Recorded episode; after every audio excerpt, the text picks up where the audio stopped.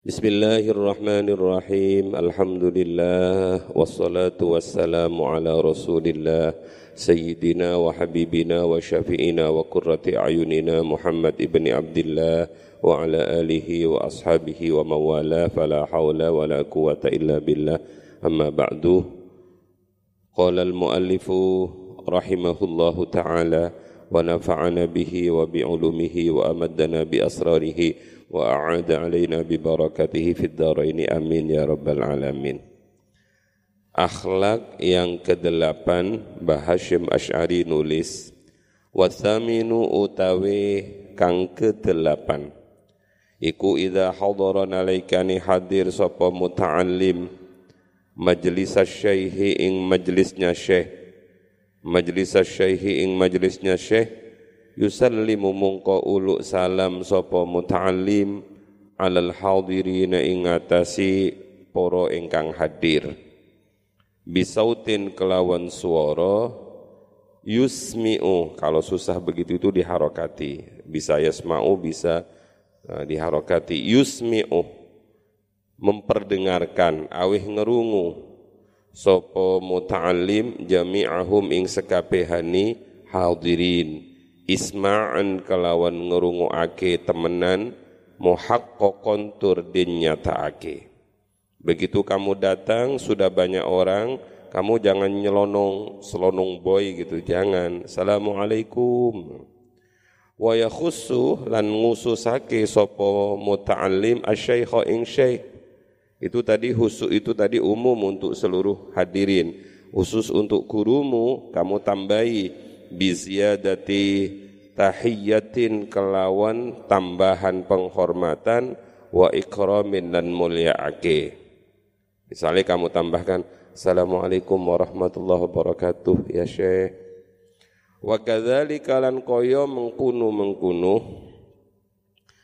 Kiai saya memaknai kalau kadalika itu aduh maka mengkunu mengkunu kalau pendek, kalau dekat itu wakadalan koyo mengkene, mengkene. Itu kalau enggak open susah. Wakadzalika lan koyo mengkunu mengkunu. Wakadzalika lan koyo mengkunu mengkunu yusallim. Yusallim alal hadirin itu yusallim uluk salam sopo muta'allim idan sorofan alaikani buyaran sopo muta'allim. Ini yang praktek ini biasanya anak TK ini. Assalamualaikum Bu Guru, pulang. Assalamualaikum Bu Guru. Kalau anak sudah aliyah, Pak, sampai ketemu lagi ya. Yes, tambah tuwek, tambah hangil. Uh, guru TK, guru playgroup, MI, anak-anak kalau pulang dari sekolah ketemu orang tuanya, Assalamualaikum, masih kecil. Tapi kalau sudah besar, seharusnya tambah Wa idza sallama lana alaikani uluk salam sapa muta'allim. Kalau sudah uluk salam kamu datang terlambat fala yatakhatta mongko ojo ngelangkai sapa muta'allim liqabal hadirina ing liqabal hadirina ing gulu-guluni piro-piro wong kang hadir. Ojo golek enggon di depan ngelangkai sampai minggir minggir minggir. Ila qurbi syekh marek ila qurbi syekh mareng marek ing syekh. Bal balik yajlisu lungguh sapa muta'allim haitsun taha ing dalem endi-endi panggonan nyampe. Bihi kelawan muta'allim opo al majlisu tempat. Ya kalau kamu datang terlambat resikonya resikonya duduk paling terakhir. Illa kecuali ayyusarriha yen nerangake lahu kedue muta'allim sapa asy-syaikhu syekh wal hadiruna dan piro-piro wong kang hadir bitaqaddumi kelawan maju kecuali kanca-kancamu bilang mas mas masuk ke depan. Kata gurumu ayo mak kamu paling depan.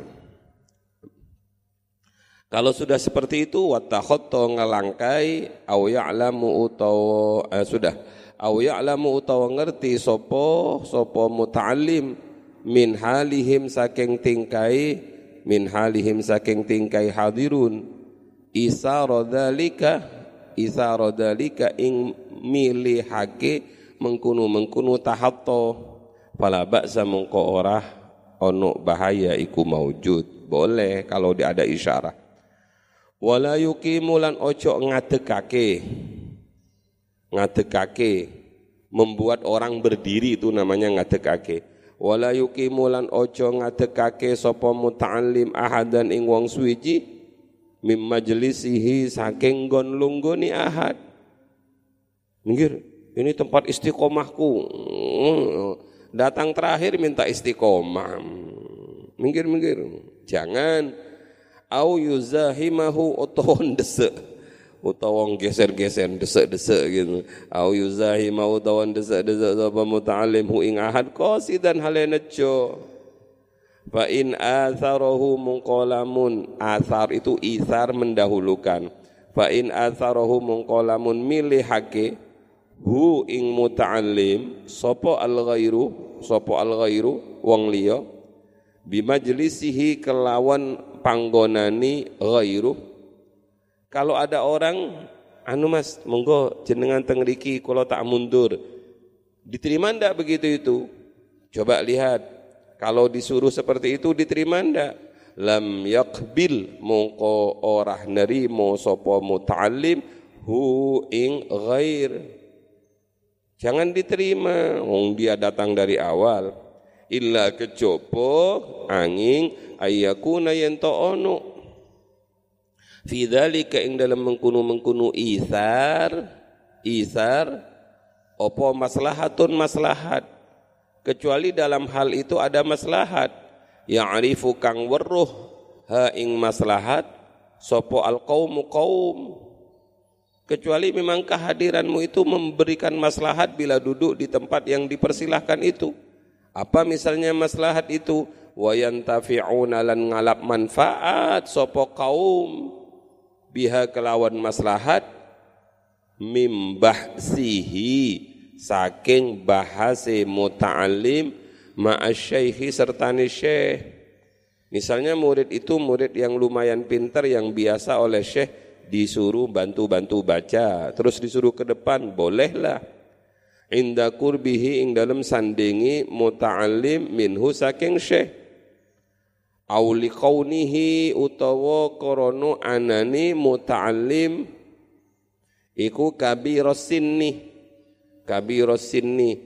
Kabir itu besar, tapi kalau digandeng dengan sin tahun itu berarti senior iku kabir sinni tua umuri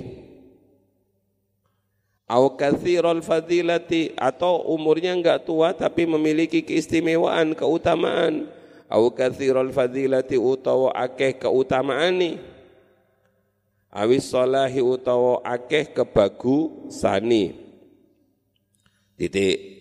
Wala yajlisulan orah lunggu sapa muta'allim wasatol halakoti ing tengah-tengahe halakoh koyok tumpeng duduk di tengah-tengah itu wala kuddama lan ora ngarepe wala kuddama lan orang wala kuddama ahadin lan orang ngarepe wong illa inda darurati angin angin ing dalem darurat Ya orang yang belakangmu yang kamu duduk itu kan pingin melihat wajahnya syekh juga. Karena memandang wajahnya guru itu adalah iba, ibadah.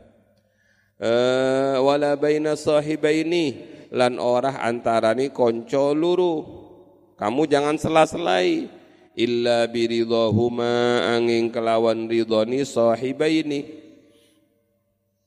Wala fauqa man huwa aula minhu wala fauqalan orang duri man wong huwa kang utawi man iku aula luweh ngahai aula luweh ngahai minhu saking minhu tenimbang muta'allim.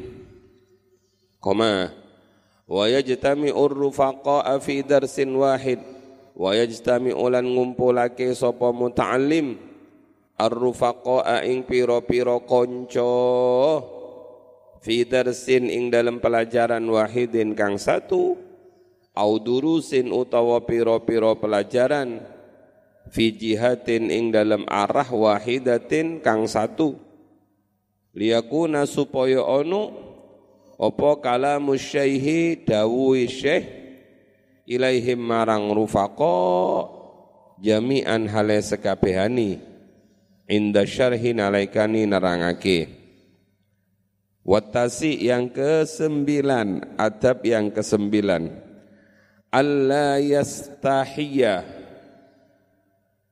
iku yento ora isin sopo muta'alim min sualin saking takon Jangan malu bertanya kalau tidak faham.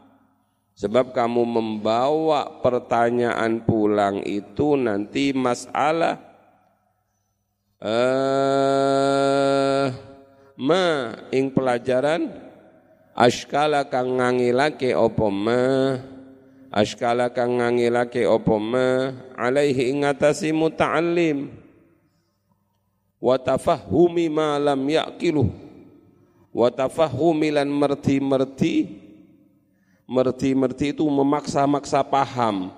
Wa tafahumi lan merti-merti paham ma ing pelajaran lam yakil kang orang ngerti sapa muta'allim hu ing ma.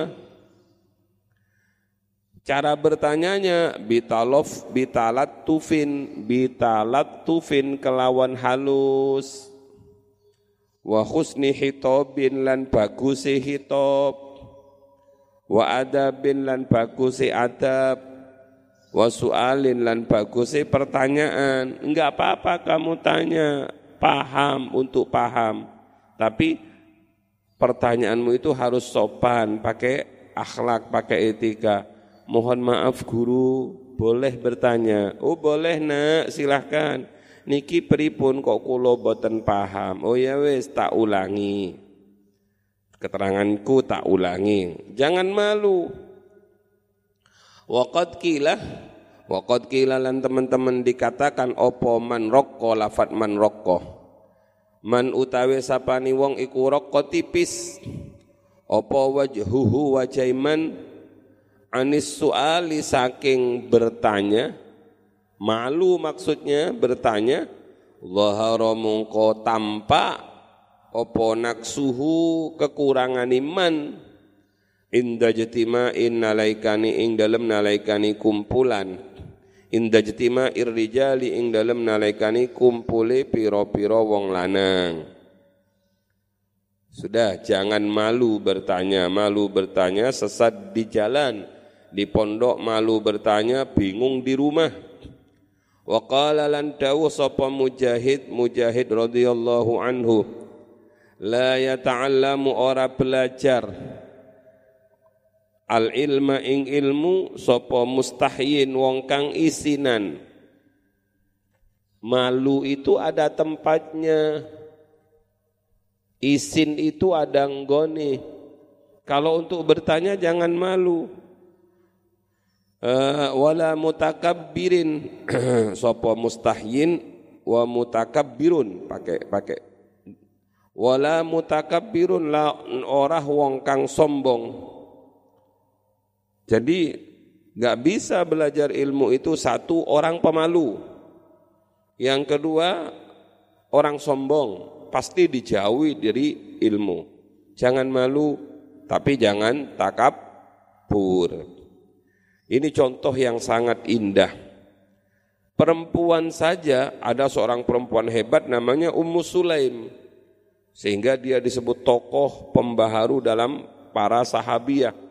Karena Ummu Sulaim itu seorang perempuan yang berani bertanya kepada Rasulullah tentang hal yang amat sangat sensitif, yaitu tentang mani. Biasanya perempuan itu kan pemalu, karena identik wanita itu adalah malu. Makanya malaikat Jibril pernah ditanya oleh Rasulullah, nanti kalau saya sudah wafat, kamu masih turun lagi tidak ke bumi, wahai sahabatku Jibril? Iya, saya akan disuruh turun oleh Allah. Untuk apa? Untuk ngeringkesi hal-hal yang istimewa dari bumi itu.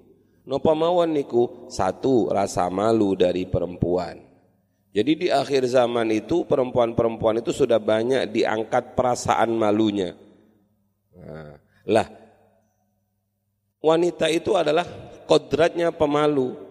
Tapi malu yang seperti apa? Maka Ummu Sulaim ini disebut tokoh pembaharu dalam sahabiah. Kenapa? Karena beliau adalah satu-satunya perempuan yang tidak malu bertanya tentang hal-hal yang sensitif.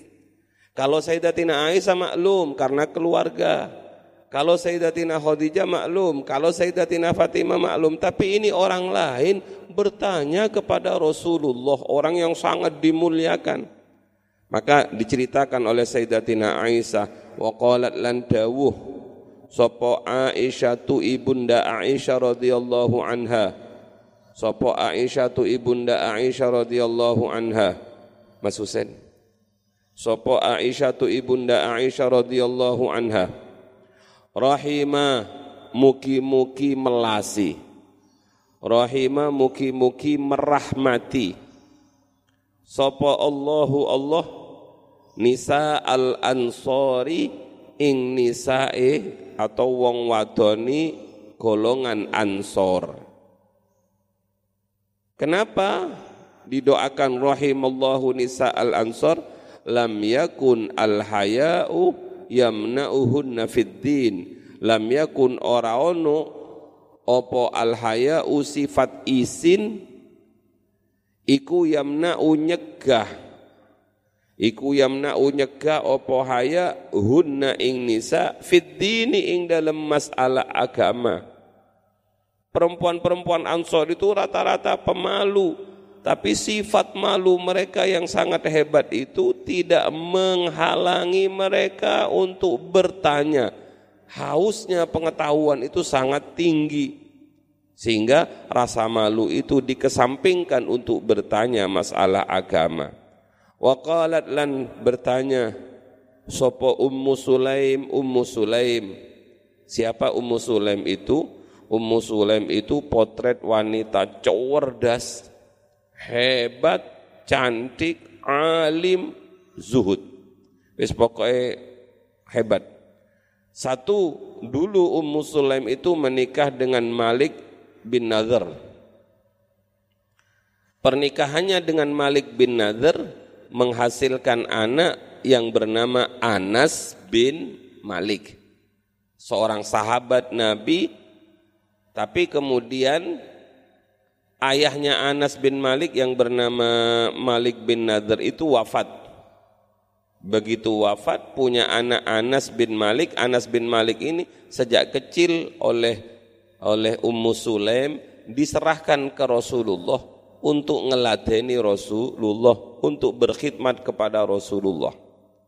Ini satu hebatnya Ummu Sulaim, menyerahkan anaknya pada orang hebat sehingga kelak Anas bin Malik menjadi orang hebat. Jadi orang hebat itu ditentukan oleh ibunya kepada siapa dia diserahkan.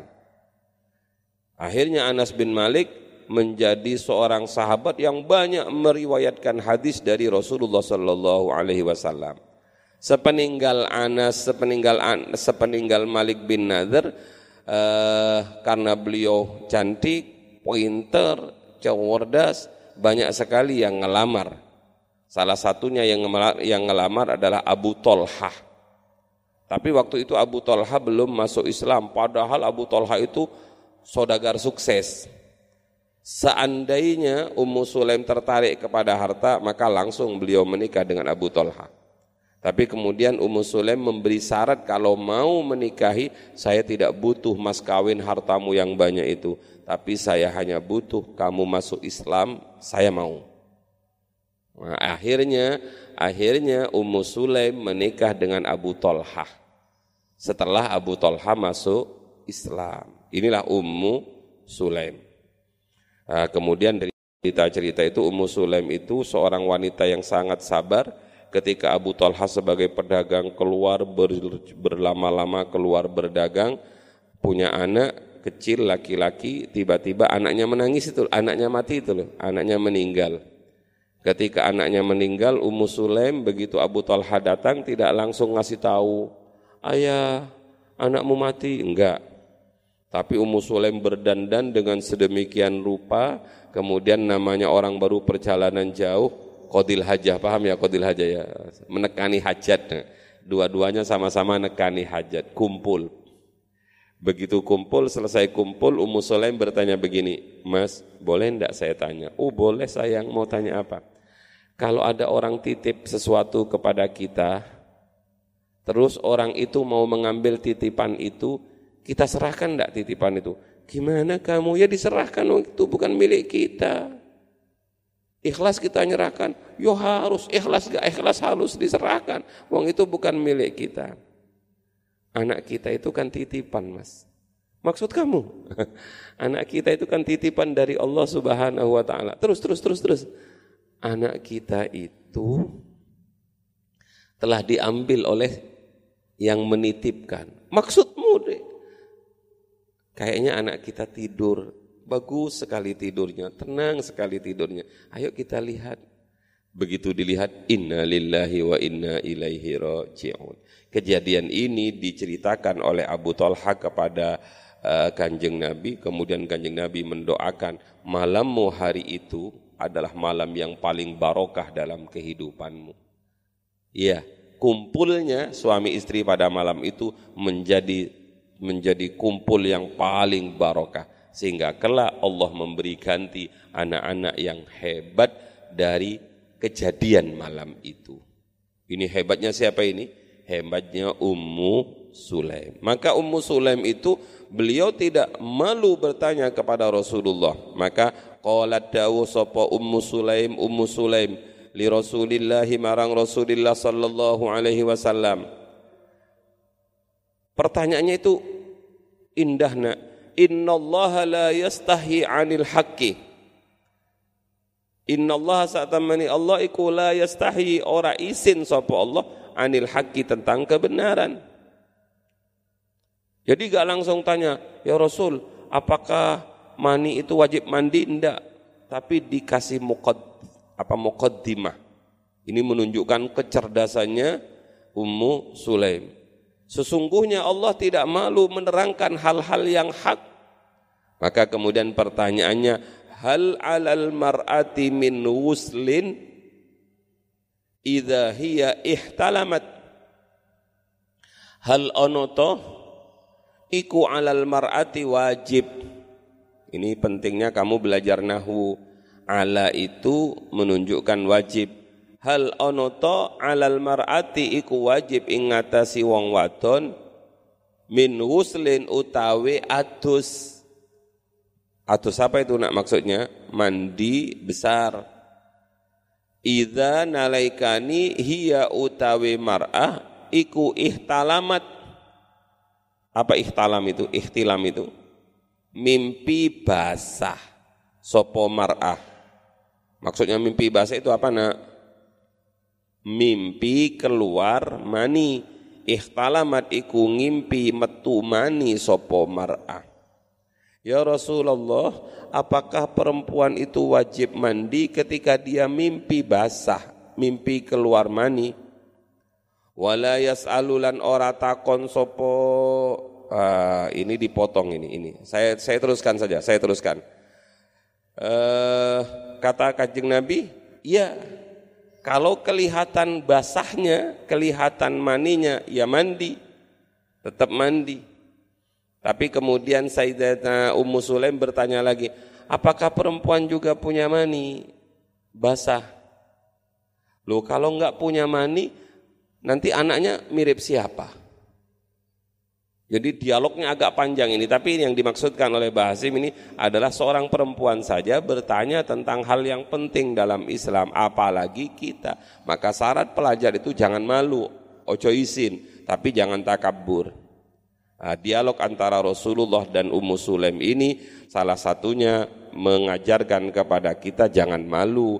Yang kedua kalau berbicara dari aspek hukum, laki-laki atau perempuan kalau mimpi keluar mani, lihat.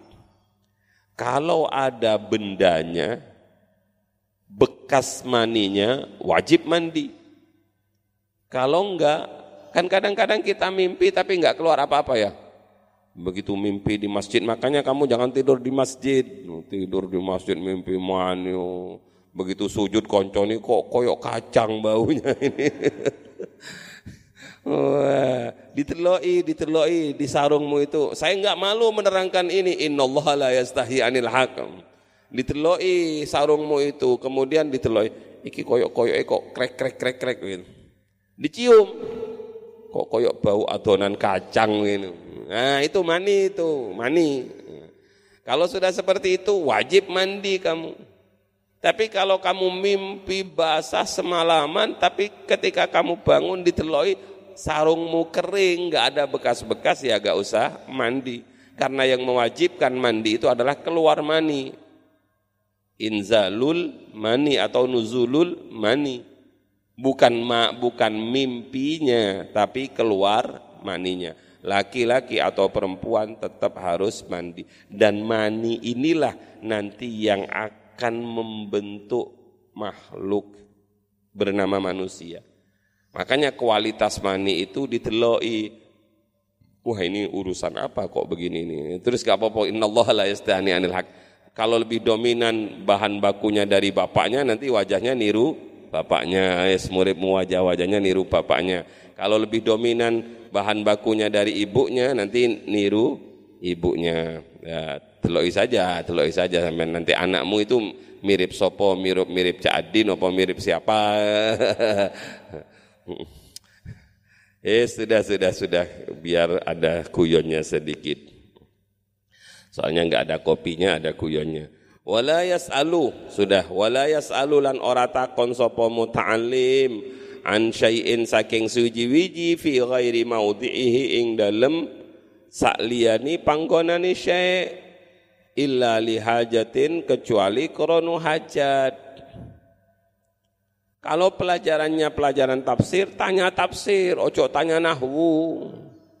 Pelajarannya nahwu, tanya uh, IPA. Itu namanya tanya masalah pribadi bukan di tempat majelis ilmu. Uh, jangan bertanya sesuatu yang bukan pada tempatnya illa lihajatin. Au alima utawa paham sopo muta'alim bi isyari syaikhi kelawan uh, bi ithar. Ithar bi ithari syaikhi kelawan milih hake syaikh dalika ing mengkunu mengkunu fi ghairi maudiin. Kalau syekhnya memperbolehkan silakan. Wa idza sakatalan nalaikani diam. Sopo syekh? Anil jawabi saking jawab. Kamu bertanya gurumu enggak menjawab maka lam yulihah. Mungko ojo makso makso sopo muta'alim alaihi ingatasi syekh. Kalau gurumu gak berkenan menjawab jangan dipaksa menjawab. Jawab syekh.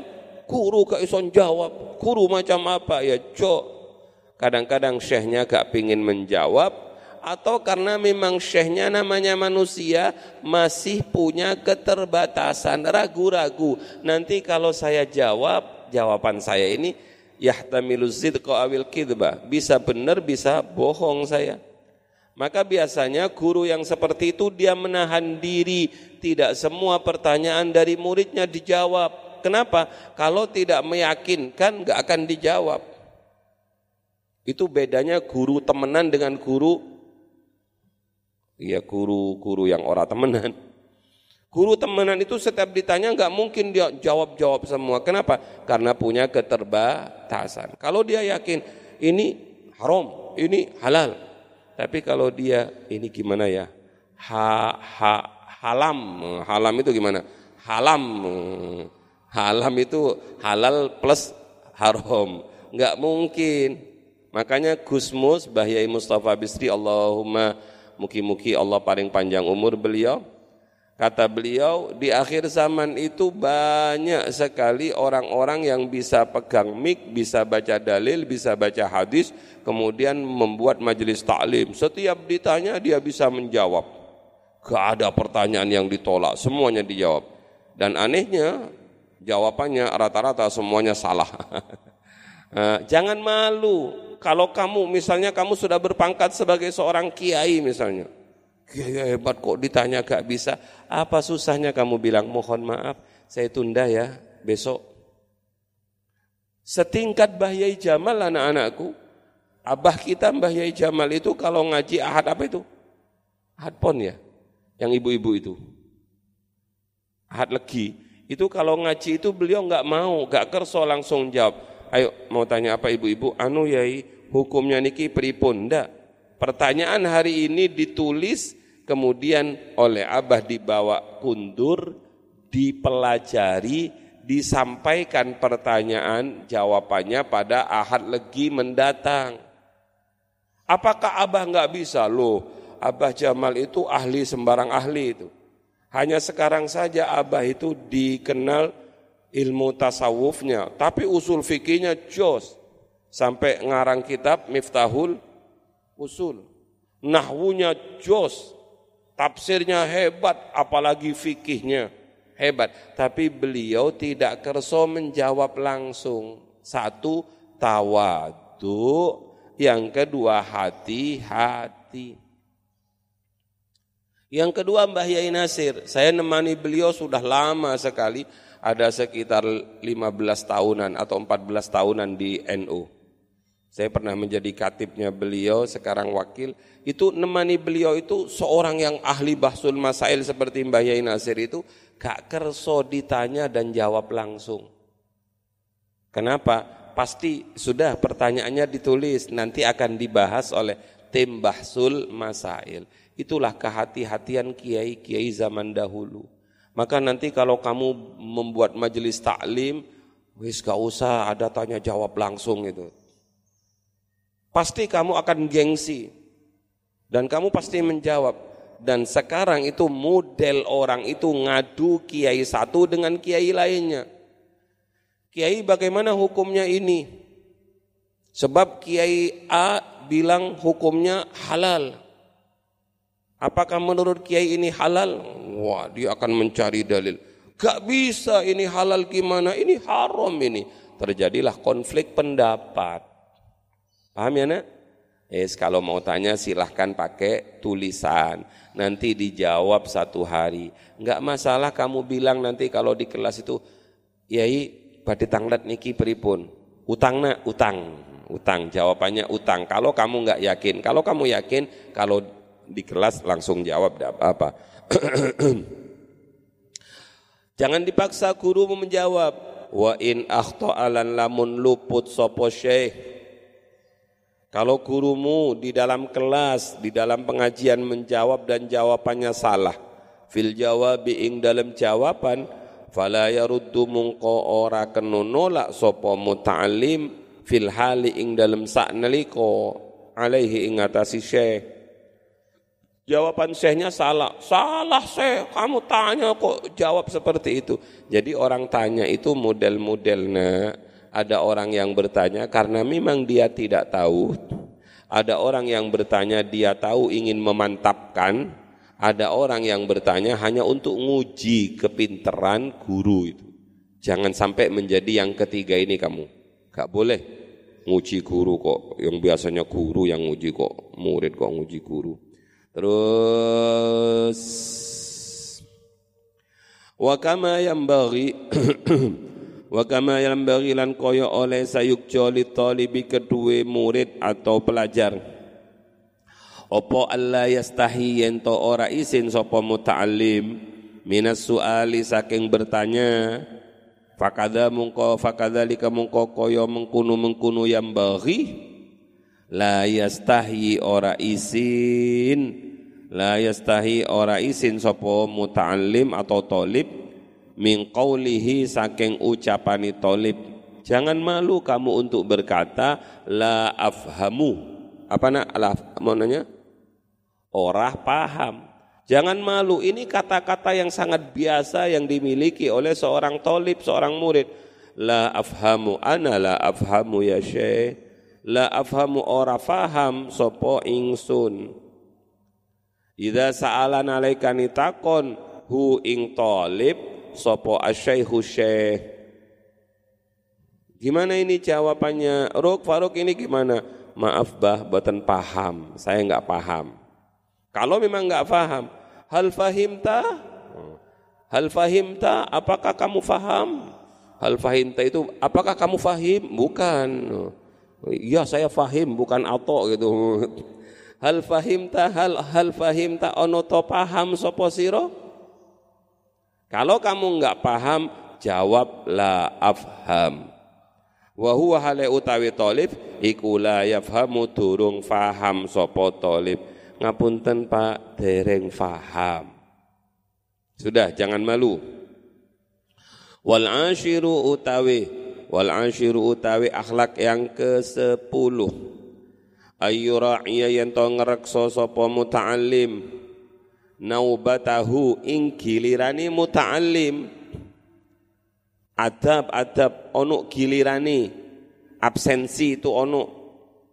Fala yataqaddamu mungko ojo ndisi sapa muta'allim. Alaiha ing ngatasi naubatahu. Bi ghairi ridha man hiya lahu bi ghairi ridha kelawan tanpa izin atau ridha man wong hiya kang utawi naubatah iku lahu kedue man.